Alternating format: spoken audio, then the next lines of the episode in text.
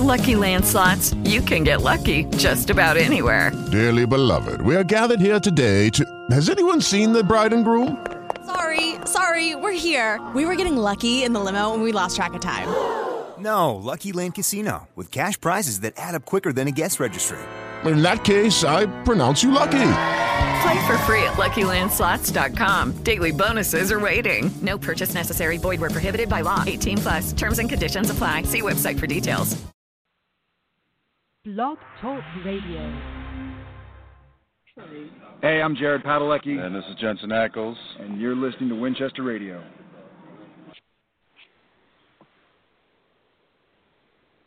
Hi, everyone. I'm sorry about that. Hello. Welcome to Winchester Radio. Uh, tonight we're going to be talking about episode 5 of season 15 titled Proverbs 17:3. Um, of course, from the Bible. Uh, written by Steve Yockey and directed by Richard Speight Jr. This is apparently the last episode that Steve Yockey wrote for Supernatural. Um, I don't think it's the last episode Richard Speight's directing for Supernatural, however. he might have one more this year. Um, he's a weird director. That was one of the weird things about this episode for me was his directing. I kept thinking we were cutting to commercial and we weren't. it was probably also something to do with editing. But this whole episode was sort of disjointed to me. I mean, it started out as one thing, and even Sam says it. This case seems pretty easy, and they're right. It seemed pretty fast and pretty easy. Of course, we find out why because the whole thing was another Chuck deal, and had a a surprise return. At least to me, I was not expecting Lilith. I thought I thought something was a little strange about Ashley, and I thought it was strange that she had survived when everybody else didn't, even despite the fact that supposedly Josh let her go. Um, but yeah, that was um, it was just sort of weird and disjointed, and then I thought it improved a lot once we found out that was Lilith and her telling the tale of Chuck and why she was there and the fights and the going through the for the gun and all that sort of thing. I thought it was the second half of the episode was much better. Um, I'm a little bit conf- confused. I know, or maybe not. Uh, Lilith took over Ashley as her vessel because apparently she had the best hair out of the three girls. and but this is supposedly a Chuck story. Did he just take advantage of the werewolf brothers, Andy and Josh, and use that? Did he write them? Did he conjure them? I was kind of confused about that. I was, yeah, I was super confused on the same thing. Um, yeah, I just I, I I couldn't I couldn't figure that out. And I guess Chuck brought Lilith back from the empty, not that she wanted to be. And also she said something weird. She said, "Yeah, I was supposed to get rescued, then seduced Dean. Was it seduced Dean just to get the gun? But then what did she say? The whole werewolf brother thing happened or that did happen. I'm sorry it just slipped my mind whether she was supposed to. Yeah, I, I was just right. She had them. She got. Go ahead. The were I think the Werewolf Brothers were part of the Chuck's plan that entire time. How I get you know I'm guessing that because he's God and he writes everybody's destiny or whatever you know that was theirs. And he wanted you know some way how the same way he wants Sam and Dean to kill each other. It was this you know same plan for the werewolf brothers. And he just wanted he just did it to make he just worked it out to make sure sam and dean were there to see it. But that doesn't that doesn't right. work and i know that the the werewolf brothers didn't kill the did chuck's whole thing is he wants one brother to kill the other one and the other one to survive evil That's not what this the brother werewolf brothers did though. First of all, in Right. every AU we've seen, the like dark side brother kills the good side brother. Mhm. But then also there's just so in the with the werewolf brothers, the good side brother killed the dark side brother. It was flipped, and then he killed himself, which is not part of any of Chuck's plans or any of the visions that Sam has gotten. So it doesn't it doesn't match up in that case either. I do, literally this episode I I watched I watched it three times, and the more I watch it, the more the less sense it makes. Oh, it's, And it's not Yeah. just me. I no, the, No, the definitely not. The, the entire air quote plot makes no sense because at no point can you figure out when they realized if they ever actually realized it was Lilith before it was Lilith, but they had to have realized something was wrong with with Ashley prior to them getting to the cabin. Because why does Dean take her to the motel room? But then because Sam already has a a devil's trap bullet, or are they putting devil's traps on all the bullets? But he's still like at what point? And then if Dean thought that they were free, why are they driving around with the God gun? And why is it in the glove compartment and not the protected trunk? But also, if you, I, I don't understand. Like, yeah, I don't know why the, the gun in the glove compartment. sense. Yeah, literally just a dumb none of it makes even if it's a any regular actual gun. sense. Yeah. So like, also, at what point are you are you telling me again that like Chuck is controlling the story, but Sam and Dean keep deviating the story, or did Lilith deviate the story? Did all three of them deviate Chuck's story? And if they're deviating the story, why is Chuck letting them if he's throwing such a tantrum about the deviations of the stories? Yeah. So you think when Sam and Dean found out about Lilith, well, didn't Dean bring Lilith back? No, oh, well, yes, Lilith, Ash, but he thought it was. Ashley. But they thought, but they brought, but Ashley called Dean, and and obviously was scared or whatever. So that's when they bring her to the motel room, right? Yes. But he didn't know Yes. anything Yeah, was they- weird about her at that point. They I didn't don't know, know, that she Right. was Lilith. They is from they didn't know she was Lilith until she But did not die Her eyes went weird white. on the on the antlers. No, my point is, my point is, is once we get the Yeah. Lilith reveal, it seems like the boys already had a plan in place, which means they thought something was wrong with her as a like an entity, whether they thought she was Lilith or a demon or an angel or whatever. They seem to have already had a plan. I or didn't did get that. not have a plan, and he just took her to the motel room and was going to try to figure it out, and Sam just happens to have devil's trap bullets at all times? I I, I Well, genuinely I'm sorry. don't understand. Are you talking about the sec- the second time when when Sam gets clocked on the head again and Dean says the gun's back at the motel room and that's when he takes her and then Sam follows Yes. and he's got a gun with with a a, a devil's trap bullet. So Right. So that's But- what I'm but- saying. Like, but what I'm saying but is, wakes up Sam wakes up and finds them both gone, right? So Sam doesn't know anything is bad, but he knows Dean wouldn't leave him behind because and he because he wakes up and the girl and and Ashley's gone and Dean's gone. So he's got to figure something's wrong, right? So he follows in the brother's I don't truck. know. That's my But he point. doesn't know I don't why. know. There's like it's not clear. It's not clear in the narrative by directing, Okay, by by script or directing. It's not clear whether the boys knew something was wrong with Ashley prior to them going to rescue her, or did Sam figure out like do they just ha- like how does Sam know where to go? How like how? It makes it look like the boys already planned for this, except they couldn't have. But the way the Okay. direction and the editing are set up, it looks like they had this plan to lure Lilith back to the motel room to shoot her in the head with a devil's trap bullet. It, it doesn't make any sense. Okay, I didn't get that at all. I didn't think that I, I didn't think that No, it I'm showed not that saying. they had. I'm saying you can't tell which one. You okay, can't, for you me, can't genuinely say definitively which one. You can headcanon yourself, but the narrative does not explain properly what it is. I I think it did. It's just it was sloppily. It was just done sloppy. I I don't think we were supposed to think they ever had a plan.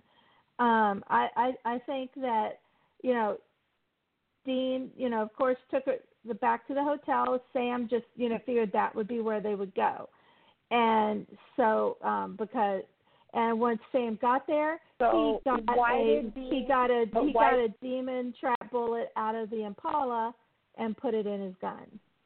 Okay, but again, But you're why? He You're doesn't know in. she's bad.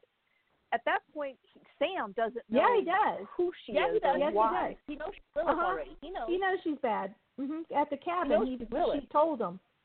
Before she knocked Sam out, Okay, she revealed herself as Lilith.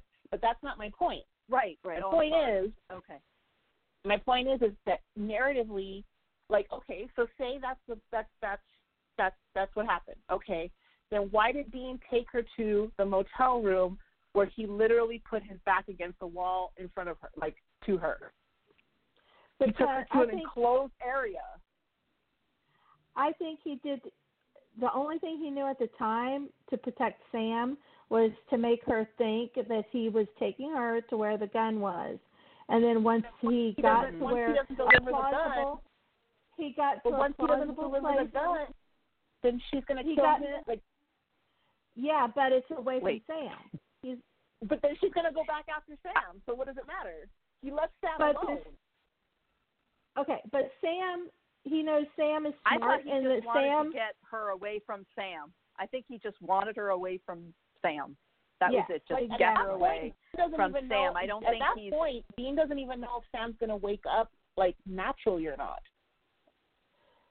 He He just, just let had to get go. Lilith away from him. That's what that was my thought. Yeah. Just get her away, and I'll and he'll Yeah. figure it out as he goes. But he Like you see him roll over and and get up I and mean, go. Wait, wait, that's wait, wait. fine. I'm just not. I mean, stop. I'll I'm not. Okay, saying you guys are- got a I'm- deal. I don't think that that Uh-huh. was well. I don't think that. I don't think anything in the editing, directing, and storytelling can tell me as a viewer that you are definitively correct, and that's the problem. You are Mhm. having to fill in too many what ifs, and you are having to fill in too many gaps on as a viewer that are, you can't say are real. Like we never see Sam go into the trunk. So by saying he went into the trunk and got a devil's No. trap bullet, you're you're you're filling that in. Storytelling wise, there should have been if that's the case, if that's the case, then there should have been a moment where Sam walks up to the Impala that he didn't drive because Dean and Lilith drove it and gets something out And of you the trunk. can't open the trunk without a key. well, Exactly. he probably So carries then a you little have to pause it. Anyway. pause. But Well, Sam carries Impala keys with him, which he might, but you've never told me that he does that. So Mhm. it's really, and it's it's the editing, the directing, and it's the script. At the end of the day, this script makes no sense. Dean's scene in the hospital with Ashley, that's a Sam scene. This is Oh, that, every that okay. almost yeah, every I- I- scene we get with with with Dean and Ashley should have been Sam and Ashley. The episode, the ha- scene in the yeah. hospital, the the the seduction. Um, I 100% all of that agree with you. Should have been should have been Sam. The reason it wasn't Sam is they needed to have the moment of Dean saying, "Don't touch him." They created an entire false, out of character narrative for one in character moment. It's so weird. The only time Dean is in character is when he says, "Don't touch him." I where where I you know I I can see your point on the um whole maybe them having a plan or not thing where uh, but I, I don't agree with it. But I 100% agree with you on this because that whole hospital scene I was like what in the hell is this? This is not Dean Winchester. First of all he doesn't tell people hey we killed you know he doesn't tell a scared girl yeah there are monsters out there you know he doesn't do that and just last week, was it last week or week? I think it was last week, week before. They had a thing, a whole conversation about how we kill these people, we kill the monsters so people don't know that they exist. We kill the monsters so people can live their lives and be happy without knowing any of this exists. Did that not happen just last week? I think it was. And then yet this week, here Dean is telling the girl, "Yeah, monsters exist. Yeah, my brother and I kill Which them." isn't And, I mean, which I'll be honest, that part, that specific part of it didn't bother me because they almost always have to admit to the victim, like, no, what you saw was Mhm. real. yeah, but That's that not that here. was just. But that was just one part I did not like about That's that. what That whole That's the only part about that him wasn't. being all soft, him being all soft and gentle, and all this about her. He, D- D- Dean never is that way with the victims. You know, he doesn't sit and hold their hands in the hospital. You know, no, he, and he, it was very, it was very doesn't do that. purposeful because we get the specific shot of him holding her hand. Uh huh. I don't know if they were trying to set us up to believe that this seduction was working, but it didn't feel seductive. It felt fatherly, unclely. Like it didn't feel Yeah. like it didn't feel there was no and it it wasn't even like oh you can't say like oh well it's because the actors didn't have chemistry. No, that's actually not the problem with it. It's that it just felt like it felt like like Jared was like, you know what, I'm I'm not feeling well today. Can Jensen go ahead and do my scene? It's fine, no big deal. That's literally how it felt. Yeah, It it, it was. Even down to the way Jensen acted it, felt like he was being Sam. Yeah, it, that whole entire scene was just super awkward to me. and I can't figure out why he's so like there's this the moment where she's breaking down crying and he sits through the window like I can't figure out why this particular character was affecting Dean so much. When me neither. like it does it didn't it nothing nothing about this script made sense and you can okay so then you can argue like okay it was chuck pulling the strings on this story but at what point is it chuck and at what point is it sam and dean controlling their own narrative I could not tell where Chuck came in and out of this story. Like, like did he Lilith took over Ashley? But again, we talk about where were the brothers, the werewolf brothers, real? Did he just take advantage? Was he gonna use I- Lilith? Did he write the whole story? I I'm I'm not clear. and i'm I'm not clear. yeah how- i agree like how they he, came in. did he did he plant them there did he create them did he so then and then my other thing is is like okay let's say that he took advantage of an existing thing like these two brothers were werewolves pure blood werewolves living off the grid and Yockey and and and Dabb said, "Okay, we're going to rip off what Jensen said at this convention, and we're going to subvert it." Okay, fine. You guys did that, and you have you you make yourself Chuck to subvert, subvert that. I hate the meta you're you're pulling with this season, but okay, I accept that. Okay, so then you're going to tell me like at what point was Ashley Lilith? From what they're t- implying, from the very beginning of the episode, she's already Lilith. Okay, Right.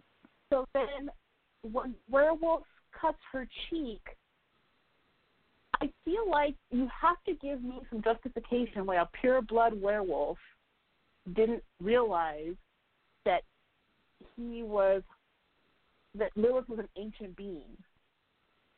Like I feel like you have to you have to give me that moment because it's really bizarre to me if you don't tell me Yes. that, that like I yeah. he don't he didn't recognize Like, why did he leave her to say like and especially if you're gonna give me pure blood werewolves. and and why did they and because i wondered like why why did he leave her alive and he says if you promise not to tell how does he know she's not going to tell Right. And so what, what, I- was Chuck's and- plan and- if, and i'm like he hadn't started been to the good like brother what was to let her go? with her and what was up with her that she survived when nobody else did why Well, her i said there's got to be and here's the something thing. up with okay, her so that so the, the narrative is the narrative is is that she survived because the good monster brother was the one who went after her. So you- you're led to believe that coincidentally, the good pure blood were- werewolf monster brother happened to be chasing the Lilith vessel girl. So what would what would Chuck or Chuck or Lilith done if the werewolf brother hadn't just been like, no, I don't kill humans, and let her go? If he had actually tried to kill Lilith, was Lilith supposed to kill him? But then that would have messed up the brother story to, that was supposed to show them a lesson, mm-hmm. except it doesn't show them a lesson because it's not the they didn't follow the same structure that Chuck is setting up anyway. And again, it's predicated that Chuck's manipulating everything, but we don't know Right. if he is or not. Because are they real Except- brothers?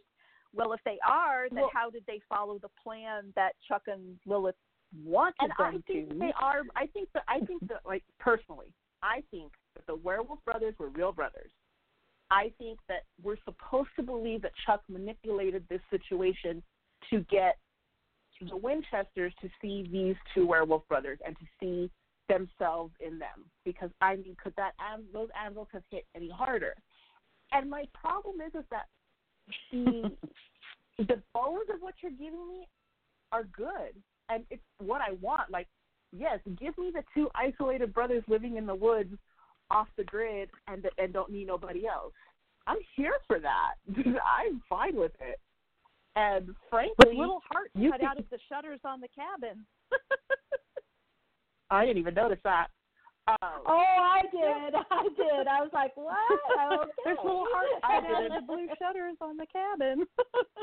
Yeah, and like you're gonna give me these two, like a twisted version of codependent brothers. Okay, I'm never Yep. gonna complain about that. I'm not gonna complain about codependent families. I'm not gonna complain about codependent siblings in any piece of media I I watch because that's something that I enjoy. I don't know if it's because I'm an only child and I don't have that that like I seek it out subconsciously. I don't know, but if you give me anything sibling related where siblings will go to the end of the earth for each other, I am there. It does not have to be Sam and Dean. It's just something I enjoy, period. So, okay. I love brothers and I love brothers in arms too. Like like it has to be like a brother thing, brothers in arms, like soldiers or or cops or whatever. They got to have I that mean, fine, brother too. I, I get that. vibe. too, Do but anything need- for the I- I other, need- codependent, you name it. Right. like I, I don't know if any like how many people watch Hemlock Grove, but like that's what really got me about Hemlock Grove. Like they're not siblings, but it is that codependency, brothers in arms kind of thing. Like they're not even the same species technically. Or I mean, not even. I'm gonna spoil the hell out of Hemlock Grove. Doesn't matter. The point is, if you want to give me that, give me that, and I'm here for it. But I need you to be clear in your storytelling. And when I say storytelling, that's the overall directing, editing, and the script. All of that is storytelling. Every single piece of that is the storytelling.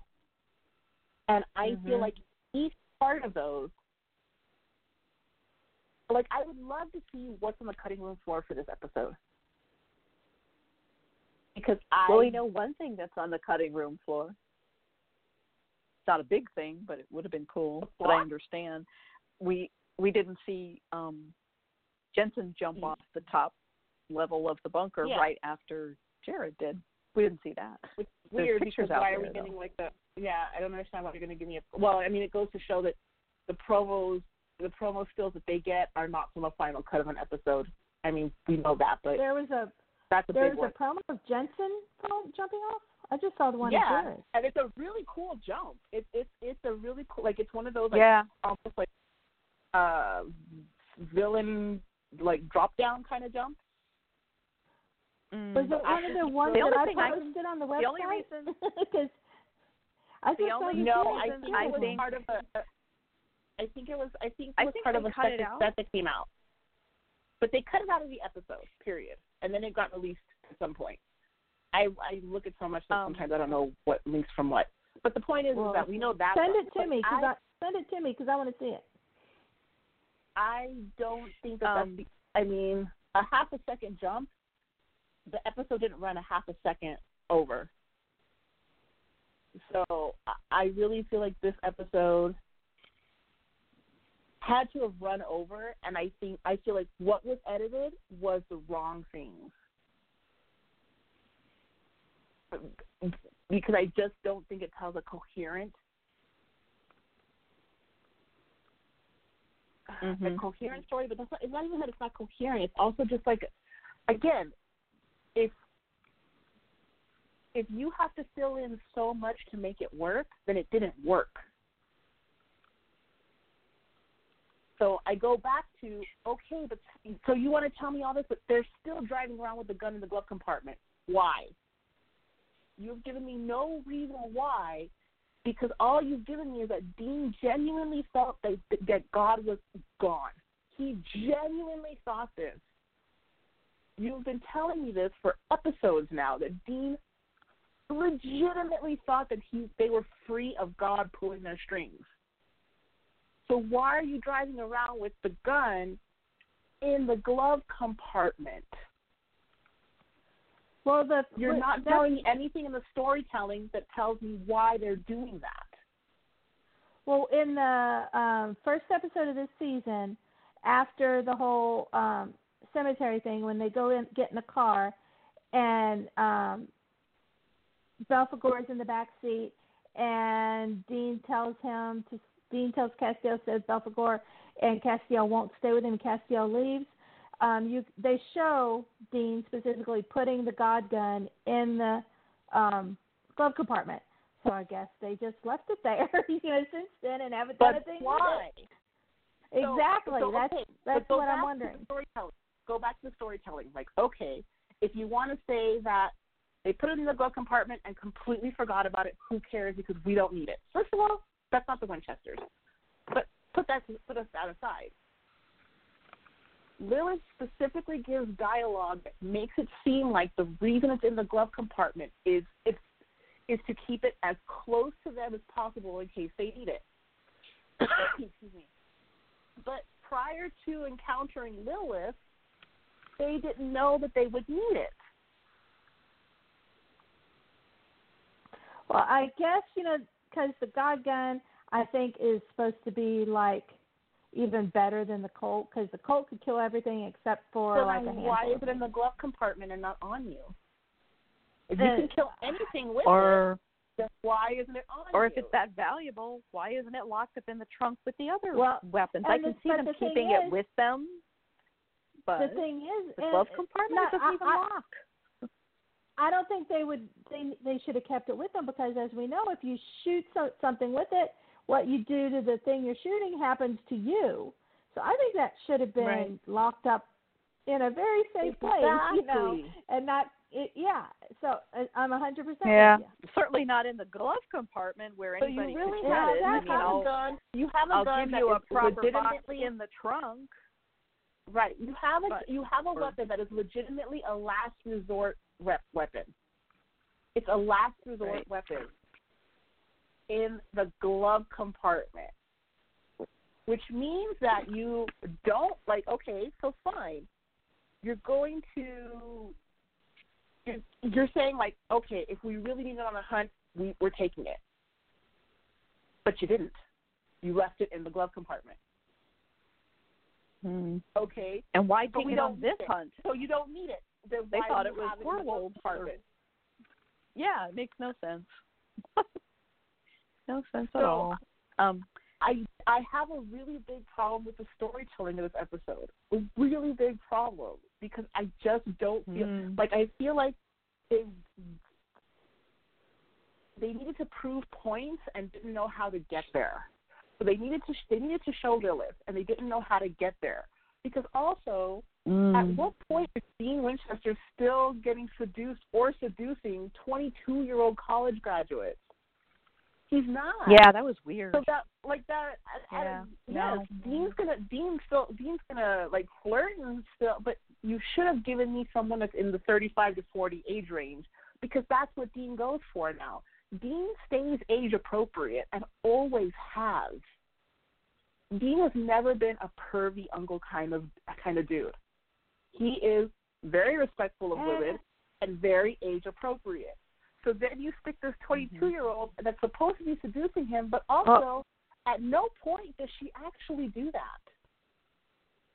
Well, I don't think she actually Mm-hmm. was. I think that was just her teasing her Lilith's humor. I don't think she actually was.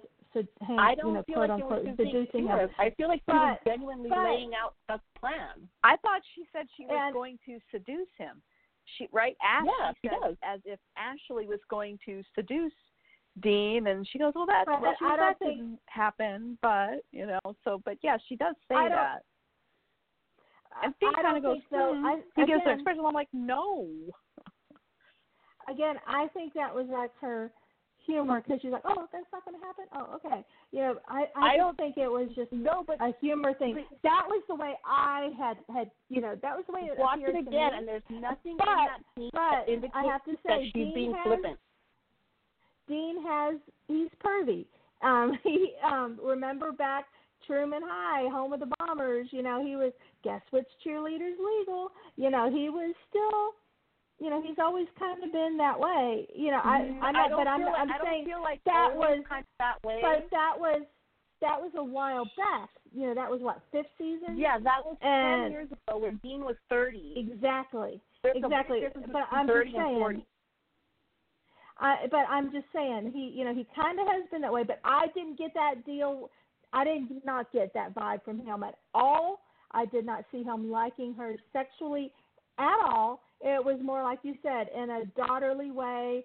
Um, you know, may, you know, thinking of her as a daughter, a sister, uh, an uncle. You know, that kind of way. I did not get any sexual vibes from him and her at all. And I don't think. I honestly don't think she meant it that way. And when she said the seducing thing there, I think it was just in joking when she said it kind of sexual there. I, that's the way I personally took it. Um, but there's also a different way you can seduce people. She could have been seducing him as a, in a daughterly, you know, way, trying to make him want to protect her, take care of immediately her say thing. you and not let you finish that sentence. What? Oh, oh. I'm I gonna was done. immediately Anyway, say I- you. Don't do that. No, Don't do I. I, no, I wasn't talking about sexually at all. I'm saying she was trying to make him like want to protect her, and that's what she did. That's not seduction, though. But there is, I'm using the word in it. You're making things, you're you're making things dirty, and that's not what I'm saying. I thought. You mean I she know. wanted to? She wanted to manipulate him and not exactly, seduce him into exactly. feeling. There and she go. was using the word seducing is a little instead of- different. but she was using the word seducing, meaning in that way is the way I took it. Manipulating, seducing, sedu- seduction is a form of manipulation, and that's the way I took it. Don't disagree that you can seduce somebody through manipulation, but I disagree that you would use those words interchangeably in this context because I also don't think that like here's the thing about being 40 and 22 you're not really like you can barely say father like because that means like okay if you were a teen father. So it's really not age appropriate either way. Like it doesn't really Well, I said either way. I said father. I said I said fatherly, sisterly as an uncle. I, I you know, I would. It, I was just meaning a person who would protect oh, I- her, look out for her, take care of her. The same way Dean felt about Charlie. You know, I, I, I'm giving it that kind of vibe. okay but then you have to admit that the vibe that there was attempting between like it's not the same though No, it's it- not See, the vibe. Here's here's here's the difference. When she was pretending to be Ashley, it was all fatherly, protectorly, brotherly, you know, protection vibe. Then she, when she showed herself as Lilith, that's when she started with the sexiness. That's where you, you, I think, where we're getting the separation here. I mean, I'm not getting a separation. Mm-hmm. I'll be honest. Like, I respect your point of view. I just don't agree with it at all. I think when she said I was supposed to seduce Dean, I think that's really what she meant because we get that. Dean makes this weird face at her, like, "Oh, is that what we were doing?" Almost like he didn't Yeah. get that that's what she was doing. But Exactly. That's that's what I'm saying. But right I there, you got it. no, no, no, no, no, that's not the same thing you're saying. I'm saying he didn't see it that way, but she was going for that. You're saying she wasn't going for that. No, no, no, no. I'm what I'm saying is Dean did not see it in any way, shape, or form, and that's what you're saying right there too. And when I, I personally, when she did But said this said think oh, we're not joking. doing that. She was. I personally think she I was. think now she was I could be wrong. I could be wrong, just like I feel you were wrong on the whole plan thing at the beginning. So I could be a, I could be wrong, but that's just the way I got it. And again, it goes along with that whole bad storytelling, bad editing, bad thing. Because uh, Oh, here we are. And like uh, Valora, like Valora Velvet just said on on Twitter, she's replying to us because she's listening. Um, but she says, Lewis says, I see it. Yeah. Mhm. So I don't Yeah. think. And she does have, and she also says that like Chuck has a pervy uh, obsession with Dean. Pervy obsession with Dean. Yep. So like, and you have to remember that that the whole thing we've had with demons from season one is the hypersexualization of them. Everything they do is hypersexualized. So that is Mhm. a demon, and at the end of the day, that Lilith's a demon. Um, Right. so I don't think that like I feel like we're really like just zeroing in on this point for no reason. But my point my point really was my point really was not whether Lilith was my point is really that Lilith Lilith narratively is seducing the wrong brother. That's all my point was. That should have been a line aimed at Sam. That whole idea should have been aimed at Sam. because she specifically back in you know when she was around in the fifth season or fourth season when yeah fourth season um she was specifically that's what she was doing what you know there was even that you know chuck had the pro- prophecy where you know sam beds lilith and then sam laughs oh she's just a little girl you know because that was part of the plan back then. So i totally get that.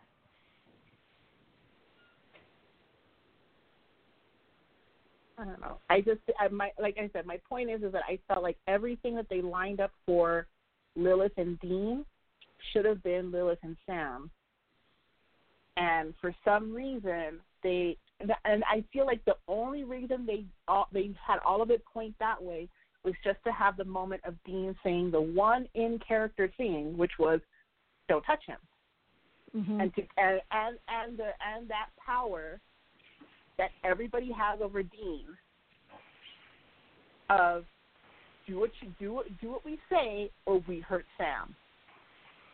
It's the same thing, you know. You know, we're gonna take Sam's lungs, or you're, you know, we're gonna do this, we're gonna do that, we're gonna do this, we're gonna do that. Sam's gonna drop dead right in front of you, and we'll bring him back to life if you do what you we say. Every time, that's what it is. Which again, I'm 100% here for. Give that to me all day, every day. I will eat Mm. 2,000 calories of that a day. But Yep. you didn't need all the rest for that moment. You really could have had everything else done correctly in character and still had that moment because you just need Sam in danger in any way, shape, or form for Dean to cave. All you need. Yeah. So the weird narrative they set up of having Lilith suddenly focus on Dean because Chuck said so? Unnecessary.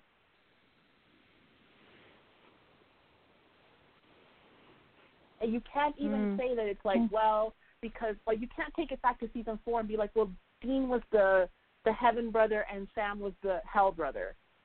Okay, fine, but that really only works for season four. But the AUs that Chuck has shown us through Sam don't follow that guideline anyway. Because they gave us Demon Blood Sam, Lucifer Sam, and Mark of Cain slash Demon Dean. So you're not even following that same narrative. So you don't need that for God to be air quote like obsessed with Dean over Sam. But also, since when has God been obsessed with one brother over the other? Never. He's always said he's obsessed with the brothers, the Winchesters. Like that's his favorite story, the both of Mm. them. Since when is he like like it's just it, none of it made sense. None of it made sense, and I like this episode had moments that I really enjoyed, but as a story, as an overall 42 minutes of TV, it was, and to and to be I don't like the fact that you're going to give me a dumb storyline and then tell me you gave me a dumb storyline. Like you can let me feel like something's off or weird without telling me, oh, by the way, it's dumb and I know it and I think it's dumb too. Like it's just so bizarrely smug to pat yourself on the back for being a bad storyteller because you think you're actually a good storyteller except you're not. It, it's just it's so frustrating and bizarre to keep talking to the audience like that. Um, by the way, Becky, I texted you. Yeah, I got it, and, and Kathy also um, tweeted it to us. So thank you, Kathy, and thank oh, you. okay. yeah.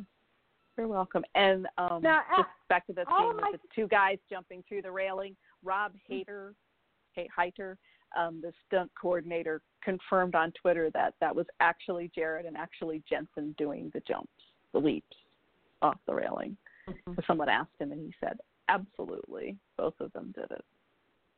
So now I feel kind of bad we didn't get to see Jensen because he actually did the jump. it's not even there, but um, I guess they, for me, they wanted to seem that Cain, the mark of Cain, uh, Dean just just showed up down at the ground. Like like if it showed him jumping, it was a little more. He was like a real person that way, and of course, he was Demon Dean, Cain, Mark of Cain, Dean, and just jumped. It was just appeared, I guess, cutting it out, but whatever. Who knows? Now, those scenes. With me saying that there were bad, a lot of bad parts in this episode, I did enjoy it once. The Lilith part, the beginning, I was like, "This is just weird." I was like, "Sam, this is weird. I don't know. I, mm-hmm. I'm I'm confused." Yeah. Um, but once What's going Lilith on appeared, I was like, once it was Lilith, I was like, I did not. Oh wow, I didn't see that coming. I enjoyed it from that mm-hmm. point on. So I I did yeah. enjoy the episode. I enjoyed that. However, I'm going to go back to one of the problems I have with like the people connected to this show is I really wish that Andrew Dabb hadn't posted a a a clip or a picture from Cheers with an actual Lilith in it because the moment he did that, I went, oh, I didn't Lilith. get. I was. Uh, I had forgotten about the that. only I had forgotten. Yeah, Oh I had my forgotten God. about I looked that. at it I and tweeted oh, that. Lilith and, and oh my God, it just went right over my But here's head. a thing. So it Here's worked a weird me. thing. I didn't really watch Cheers growing up. It, I'm a little young for it, and so I was at that age where Cheers was what I felt was a boring sitcom as a kid. Like it was like a, an old people sitcom of like my parents watch it. But the only time I truly paid attention to it, because my mother did watch Cheers when I was a kid every week, I only paid attention to Lilith because I thought she was such a cool character. So I had this vague recollection of her of that of that scene. And then I tried to find it to like show it to other people because I was like, I think I'm remembering it, but I'm not sure if I'm remembering it correctly. There's no clip of it that I could find, so YouTube let me down. Mm-hmm. See, But when he if I- tweeted if- when he tweeted that that morning, I was trying to figure out, okay, how's this gonna, you know, how's this it- affecting the Yeah. episode? And then Like, how I, did then by the time episode aired, I completely forgot about. I If I'm I completely it forgotten about it. if I'm remembering it correctly, it's Lilith is asking Rebecca to be in her wedding, I think, and she might even be asking her to be her maid of honor. I don't remember. But she's basically Rebecca's like, no, why? I don't even know. And Lilith does this weird thing where she's like, you're my best friend, and Rebecca's like, no, and Lilith's like, no, no, no, we talked like twice, so we're told because Lilith is so like Socially and, like her socialization is so off that to her Rebecca's the closest she has, and she genuinely feels that way. So my only problem was when when Andrew Dabb tweeted that, I thought I was putting Sam in the Rebecca role and Lilith in the Lilith role. I. I don't understand why we suddenly put Dean in the Rebecca role for this. But again, first of all, like, why are you so on the nose? Like that wasn't even clever. But also, like, why are you spoiling that? Why are they constantly spoiling things where I could have been like, oh shit, Lilith. Instead, I was like, this is weird. I wonder what this has to do with Lilith. Like, I spent the whole like, like chunk in the middle right before the Lilith reveal. Like, I already, as soon as she called, I went, oh, she's Lilith. As soon as What she I called was them very- when they were outside the cabin. What I was very proud of is there was no Lilith scenes in the whole den part of the episode. Unlike with Becky Oh, and everybody yeah. else, they show 50 million teens and we're like, oh, well, I guess that person's in this episode. You know, so that was, I, I, I was proud of them for doing that. Yeah, because that is something I complained about Yeah. last week. So um, I was glad for that. I also, but it this didn't bother me. I just don't think it's necessary from an editing standpoint. Like you didn't need to give us the Lilith flashback. Again, trust your audience. We know who Lilith is. You guys spent a whole season on hmm. her. We you just say the name Lilith. We're gonna remember, and even if even if you're not somebody who's like a diehard fan of the show, you're gonna recall enough to get by. Like you don't have to give us that random scene that took up time where you could have left part of the narrative that you cut out in the episode. Because 30 seconds, which is approximately what that was, I don't know, I would say it's probably closer to 20. But 20 seconds is a lot of time in TV.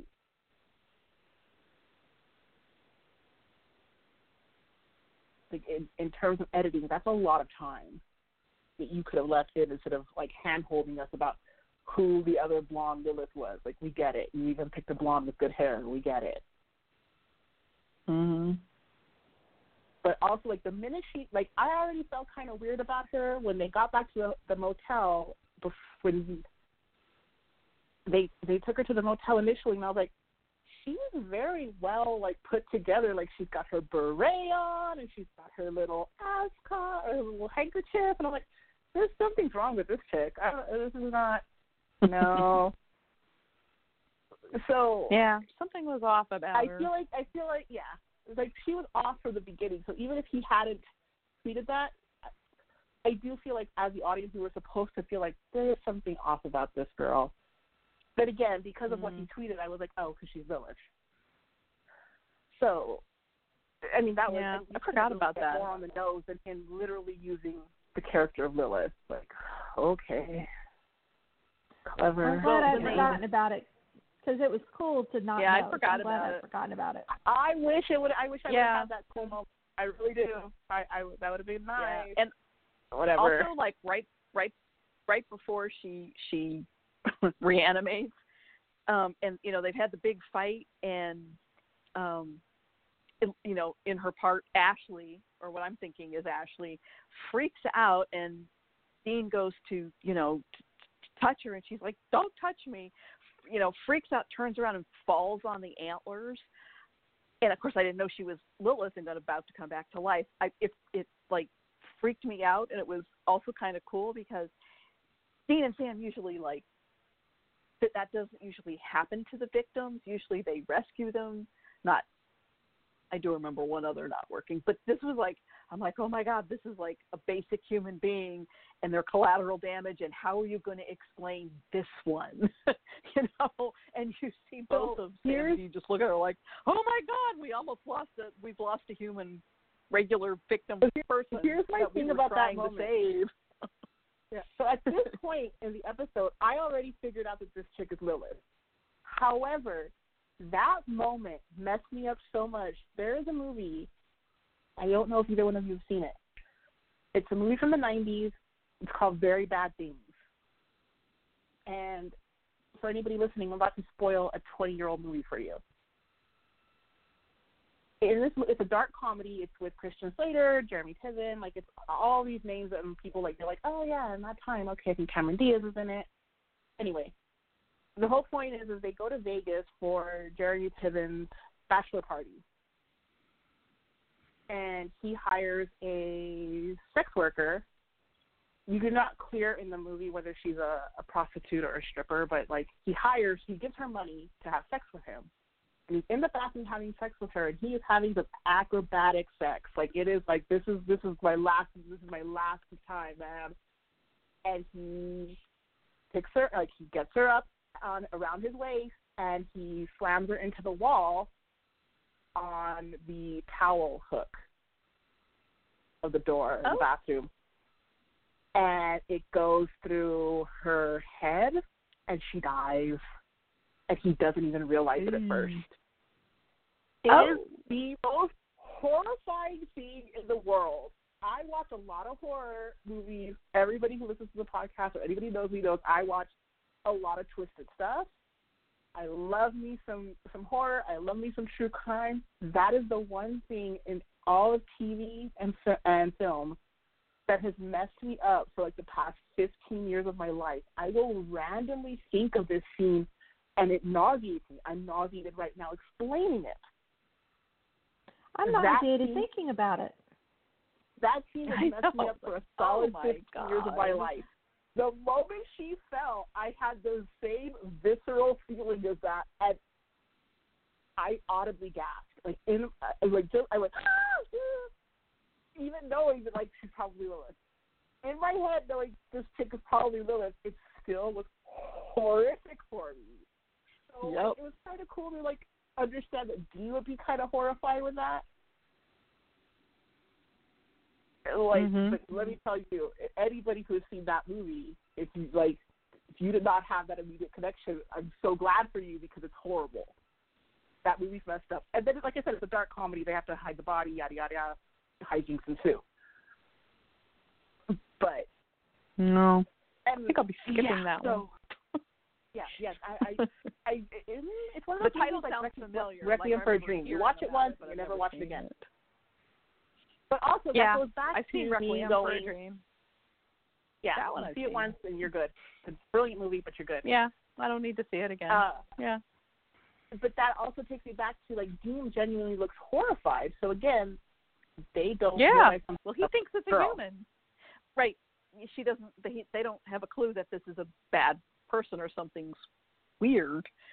I mean, he might have wondered a little bit because he was sound asleep, but at that point, he still hasn't twigged that something's really wrong, and he thinks he's killed an innocent victim that he was trying to help at, for a moment, till of course, till she comes back. But yeah, yeah, it was it was a weird moment. In, in a show, in an episode full of weird moments, that was one of them. anyway, Now, I I liked that they were using the Ford and Hamill IDs back from Wendigo. I I liked that they were using those again. But the whole Mhm. running joke of Dean doesn't look the same when he does actually look the same was just getting I was tired of it. Well, and it's one of those. What I found was funny about that is, for one, like he doesn't look as young, but he still looks the same. He looks more the same than Sam does, and nobody questions Sam. But also, like, I mm. don't know about I don't know about like most other states, but I know like in Texas you have your ID for I think it's seven years seven years and you can still renew it with the same picture up to twenty five years or something like that. But like in Arizona, mm-hmm. when you I don't know about it's still like this, but I know when I was in high school I had a friend who moved to Arizona and then moved back. So he got his driver's license in Arizona. He got his driver's license at 16, and it was literally good for 40 years. He didn't even have to renew it for 40 years, from 16 Lord. to 56. that's And crazy. So like, I, I thought that running joke was like for me having that weird context of it. I thought the running joke was weird. I whether this is a head canon or not, I'm gonna take it as a little like nod. I love the hats with the salmons because you can give me a salmon Dean reference any day of the week and I'm good. Salmon Dean. Yep. So Dean. uh, I, I'm, I'm here for that little reference. That was that was clever. Um, 'cause they were very Yeah. blatantly salmons. They were not just random fish; those were salmon. Yep. Oh yeah. Very very much so. um, yeah, it was weird about the IDs and and Jensen. He looks older, but he doesn't look aged. Like he does look basically the same. You know. I mean, Uh, and so he clearly looks like the same it's person. not that funny. Like, I'm not. On, Yeah. I'm not part of the like Jensen hasn't aged a day train that a lot of people are on. Like, no, he's aged, and frankly, I think he's more attractive now than he was, uh, like 10, 15 years ago. I re- I really do. Like, Mm-hmm. I I've agree. always, I've always said, I watched Dark Angel from premiere to cancellation, and I don't remember. I didn't remember Jensen at all. I didn't remember Alec. Like, Al- like I remember the character, but he never stood out to me. Like, Oh my I- god, I love I Alec. never- Alec's one of my all-time favorite TV show But what I'm characters ever. is- I love Alec. like I enjoy Alec as a character, but when when Supernatural started, I didn't go, "Hey, that's the guy from Dark Angel." I just went, "Oh, okay, that's a guy." Like I never made the connection because as Jensen as Alec never stuck with me. But I watched Dark Angel for Jessica Alba, so whatever. But like, I- like I didn't like the, the character that came in season two didn't stick with me. He just didn't. Um, yeah, I don't think I was say watching the it actor, then I when should he say, came I in. should say the actor did, yeah, I should say the actor didn't stick with me because the character I remembered, but like if you like when I realized that like oh that's the same actor, I was like oh if you say so, like it was like okay. Hmm. I, Oh, and no, I I, did own notice him because I remember thinking Eric Brady from Days of Our Lives because I remember Yeah, exactly. Eric That's Brady how Days I of Our always I thought. I have oh, never from- up until Days of Our Lives. I never saw Jensen in On a role I Dark remembered who he was. No. Up until Yeah. Supernatural, like my friend watched him in Days, and I was like, oh, okay, that guy has weird hair, whatever. Like I was not into that boy band Frosted Tips look as, as a teenager. Wasn't my jam. Yeah. And then Well, he's when he was an Dark aged Angel, didn't so gracefully. And I watched I watched Smallville from season one to season seven. And again, when Supernatural started, I didn't go, "Hey, that's the coach from season four. No, or actually, that was like the last season, like right before he went into Supernatural. I wasn't like, "Hey, that's the coach from no." Like I literally couldn't. But I just have a I have a little bit of face blindness anyway. So to be fair, I have that problem anyway, where I'm like, "Who's that again?" Okay, he says so. Like again, I I don't know. Who, I will never remember who Taylor Kitsch is. It's just something I can't do very well. But so my but my point is is that like so I don't think that he hasn't aged. Like he has significantly aged, but not for the worse. And he doesn't look like a, a completely different person. Whereas like if you had to be Sam's ID, I would probably kind of go, um, okay, because I do think Jared's face has changed a lot. Yeah. and especially like with with Dean and with Jensen and Dean, like it's also the same hair, consistently the same hair. Whereas Mhm. with Jared, Sam, like the season one hair is drastically different from the current hair, and he's had different hair every season. But also, like I genuinely believe that like Jared's face, like the way his bone structure has aged, like his face has aged with his bone structure, like it is a bit of like if you say so, I guess. Because I just think that he has had that kind of face where his face has broadened more and and things like that. And also, he was younger than Jensen was when the show started, and your face does change a lot when you're Mhm. when you're very early twenties versus your middle 20s But regardless, the He's whole, also like, aged very gracefully. He is much more handsome. I mean, you know, he was cute, but now he's they're they're both beautiful. very handsome. Yes, they're beautiful and handsome and and uh they aged very, very, very gracefully.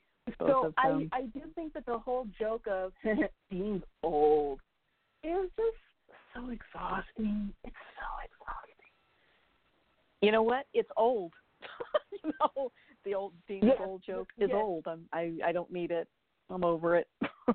And I think it's And but he's I not that old. that we've been having the the Dean's old joke since Dean was younger than Sam is now, yet we never have a Sam's old joke. It's I have to just- say, I loved, I loved the sheriff. She had that whole, I'm just tired, I'm exhausted, you know, I'm just, Yep. uh," and I'm like, I'm like, Yep. I'm like, honey, I feel you. I ha- I Right. I'm right there with you. I, I loved her and Yeah, her whole cut. And, I like, loved her. And I loved when "Are you the sheriff?" What well, that's what the mug says. Yep. that's I thought she was great. I, think like- she had one little scene and Yeah. she was wonderful. Yeah. yeah. I was like, I she was like a more of her, world just like- weary. Exactly, exactly. And I'm like, can, can we get more Yeah. of her? When are we going to see her again?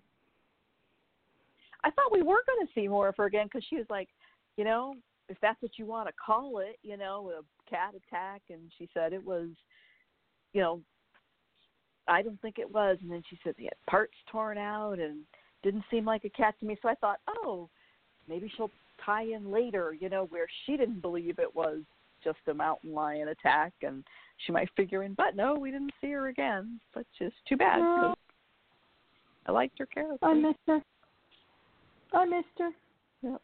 Sheriff lady, Yeah. come back. You were cool. Yep. yeah.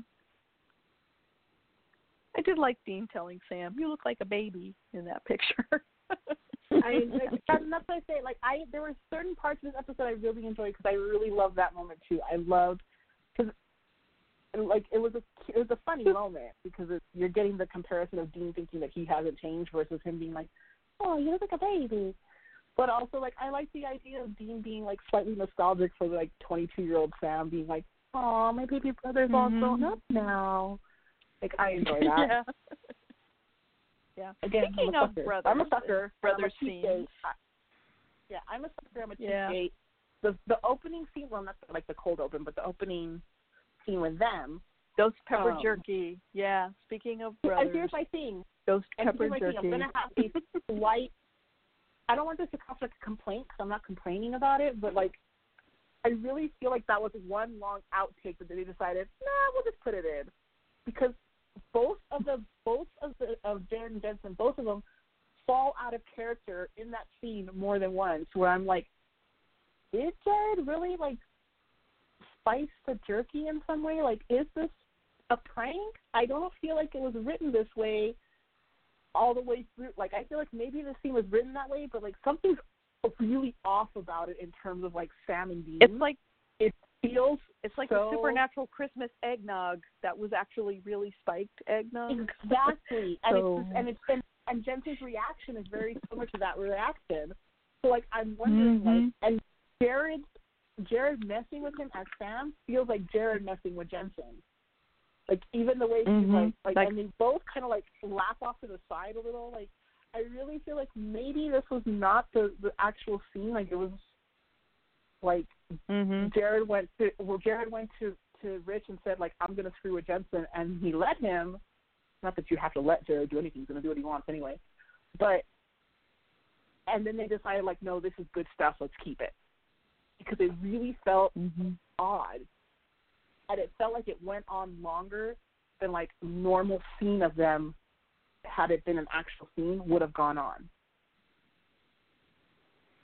Like it felt long. It's a it's a solid two minutes, which is long for that kind of scene. Mm. So I don't want to My- complain about it 'cause I enjoyed it, but it did feel like out of character.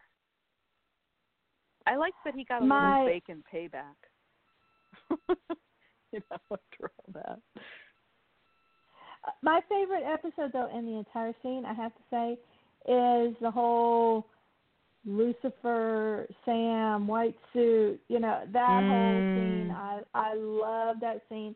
I First, first of all, love- Jared. Oh, He's Jared, the very Jared best was, Lucifer. Yes, and he totally he is the best he- he- Lucifer.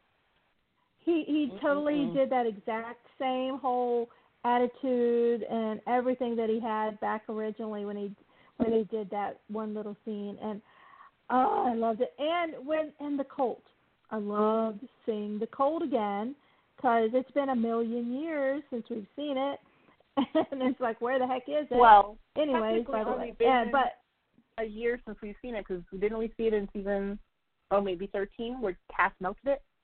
Yeah. Yeah. I honestly don't remember what happened to it so it could have been Cass to me. I okay because I mean, and, and I, I mean, remember because one, again, Castiel, worst friend in the in the like history of the show. Why? Why? Why did he melt it? Be- uh, good for Jack, I think. I don't remember why, but he melted it, and so like that's also like I remembered when Lilith melted the God gun. I was like, so we're just gonna like run around melting guns all the time now? Is this a thing? Okay. Well, now I'm very sad to find out that it's destroyed because I Oh, honestly it's don't gone. remember that. But if it was in season 13, that's probably why I don't remember it. But I. It's, what sad. happened was it's, um, here's the weird thing. This is actually not even an episode I've watched. I've only seen a couple parts of it. I've never actually watched this episode. But it's the episode where Dean gives Cass the tape that he plays in the car with with Zeppelin songs. So it's like Uh-huh. Dean's like greatest hits Mm-hmm. for Zeppelin, and Yeah. he gives it to Cass under the pretense of like get some culture. right. And but Cass uses that moment to steal the colt from Dean's room. And then Oh, I, I don't barely remember, remember that because I didn't watch the episode. I don't remember why he melts it, but he melts it. And okay, I I it only watched that episode one way. time.